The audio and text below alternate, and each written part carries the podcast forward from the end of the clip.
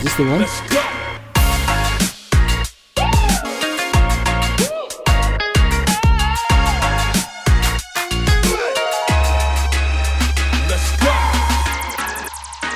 G'day and welcome back to Two Red Chairs. It has been a hefty minute. I am I'm so disappointed in myself that it went on a bit of a hiatus in 2020. But given what 2020 was, the shit show that we all experienced, I'm going to give myself a uh, a, a free pass, a, a guilt-free pass to say that uh, it's okay. But we're here now. It's 2021 got some reinvigorated energy, and we're here to start a year on the right foot and to bring back Two Red Chairs to you guys, to my listeners, to my fellow design entrepreneurs, business owners, freelancers, in house designers, wherever you're at in your design life journey. This podcast is back. I'm so freaking excited because I'm changing it up a bit here. We've got new podcast artwork. We've got a new direction for what this podcast is going to be about to make it simpler for me to create more of this kind of content for you to listen to, but to also share some great stories from fellow designers about how we've become the designers that we are, how we've overcome certain challenges and adversities, and created these wins for ourselves to be better design business owners or even just designers. So, what I'm looking to do, and this is a call out for those of you that are listening, that if you have a great story that has shaped how you've become a designer, how you've become a better business owner, or you want to give other designers a heads up to learn from your mistakes or learn from your experiences, to offer that and share that with others, I'd love to have you on this podcast. So please send me a DM on at G'day Design Life on Instagram. That's probably the best place to find me. You know, most likely me from there anyway, or on LinkedIn at Reagan McCrill. But what I'm going to start off here with is the first couple of episodes. I've had some conversations with designers already about some of their uh, experiences in the life of being that design business owner, being that creative entrepreneur. But I want to start with an anecdotal kind of story of my own. And this goes back to two years ago now, in, in 2018, in the first uh, two, one, first month, I think it might have been when I first started my business. I had my first main branding client. And I'd known them from, you know, for a while because one of the ladies that works there is a, you know, a good friend of my wife's. And they asked me to rebrand their recruitment business. And I was like, yeah, amazing. I, I can do that. I think we can do that. And they wanted to do kind of two identities in one because they had like a sub brand and everything. I was like, okay, cool. We can do that. We can do that. Anyway, we get to the conversation. We have a great conversation. We sit down in a room together with their, you know, managing director, their CEO, their uh, marketing communications lady, and there's myself. So we have a chat about what their goals are, everything that they're trying to achieve with this identity, and why it needs to happen for that time, where their business is going, what they wanted to pivot to. So that was all clear and, cut. But when it got to the end of the conversation, I was like, yeah, look, let me have a think about how we could do this because it is multiple brands here, and I'll draw up a proposal for you. The proposal was great. It was detailed. It had everything that needed, showed timeline, all the rest of it. Stock standard what I produce now. However, this is the learning point I want to share with you is that in my pricing breakdown, I had several different tiers of pricing. So there was a certain different packages because their CEO wanted to become a bit of a thought leader speaker and wanted to create a podcast and other video content on YouTube and LinkedIn. And I said, okay, no worries, we can do that. But the base tier that we had was just the brand identity work.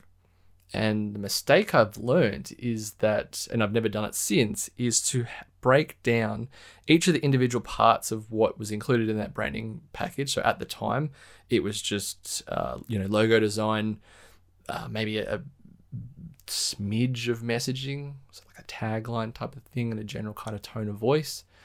and then uh, more you know broad scoping visual identity, so how you know the, the logo could work with different colors and fonts and all the rest of that kind of stuff. It also included a business card, but then there was um, the style guide, so just a visual style guide rather than a full you know brand guide that I do now, which is far more encompassing. A lot more work though.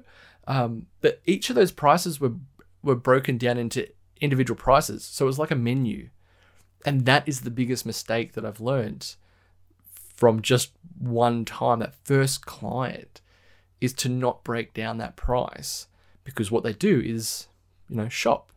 Oh, I don't need that. I don't need that. I'll take this. I'll take this, but I won't, I won't take that. So they didn't take the style guide. And I was like, okay, look, sure. I mean, that's one thing less for me to do.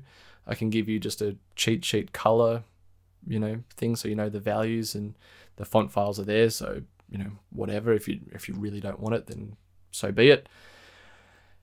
And so it didn't include it in the cost, and that for me was fifteen hundred dollars lost.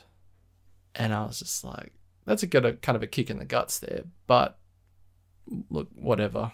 You know, that's a lesson to be learnt for next time is to not include that in in my proposals is breaking down the price. Just have that one price for that tier of what it is you are offering your clients in your proposals. There are obviously kind of caveats. You might, you know, things like websites or, or bigger kind of deliverables may require their own kind of separate tier when you do propose something. So it's not all packaged and bundled in one. So that way you can create what you would sort of call a phased pricing schedule. So it's not, I guess, tied to a deliverable per se but a stage in what that branding process is, or if you're a you know UX designer or an illustrator or whatever it is, to tie it there rather than to a deliverable. It's just a phase, so you could break it up into you know individual proportions, proportions, portions, like 25%, 25%, 25%, 25%. And the kind of drawback of the story was that I think it was probably six to 12 months later, they had a new marketing manager that came on board. So the old one left that we did the whole branding with. There's no style guide. So she's left to pick up the pieces to create and still manage their brand effectively and, and market it. And there's no style guide. So I get this message from their new head of marketing saying, Hi, Frank. Um, just wondering, is there a style guide for the identity that we created for the brand? And I said, no, unfortunately not, because um, your your CEO didn't want to go ahead with it. Um, we left it off the list, and it, it, was never done. I'm happy to do it now, and I can still do it for the agreed price. I'm I'm totally fine with that. I really don't mind because it won't take me long. Um, but please let me know. And they, they never went ahead with it because it was just an extra cost that um, obviously the CEO didn't believe they needed. So the learning point here is that if if you believe there are elements as part of the process of what you deliver to your clients is of value and they you believe they need it, instances like this where you know six months down the track they need it, they don't think they need it now, they don't know what they don't know. But if you believe they need it, you know, bundle it all up so it's a non-negotiable effectively, so that your clients are given something that is useful um, there's no there's no missing pieces. There's no bits of the puzzle that they're going to be searching for later and going, where the hell is that? I need that, and then they'll come back to you, and by then you might have upped your price considerably. So, I hope you take something away from that learning point. Um, it was a, as I said at the start of this, it was a kick in the guts, but it, it was something I learned from immediately. I've talked about this with other designers um, a lot and it's it's a pitfall, but it's something to to really easily course correct. So I hope you take something away from that. That is my first kind of story here. I'm sure I'll share some others, but I want to share yours. So please, if you have a story and you're listening to this, um, hit me up, DM me on Instagram, find me on LinkedIn, or email me, um, g'day at g'daydesignlife.com, and I'd be happy to get you on, record your audio, or even record your story and send it to me. Even that will be just as good, and we can intro you in, share where you are on Instagram so everyone else can find you, and uh, we can go from there. So, sound like a deal? Sweet. So that's two red chairs. We're back. We're in in, in 2021, we're going to smash our goals here for this year. I'm hoping, I got my fingers crossed, I'm touching wood, I've got my toes crossed as well, that this year is going to be a great one for, for each and every one of you. Um, we're going to smash it. We're going to do all the good things. And I hope this is going to be a podcast that can give you something that you might not have considered to improve your process, your business, and the way that you approach design. So, with that, look forward to speaking to you very soon on the next episode of Two Red Chairs. See ya.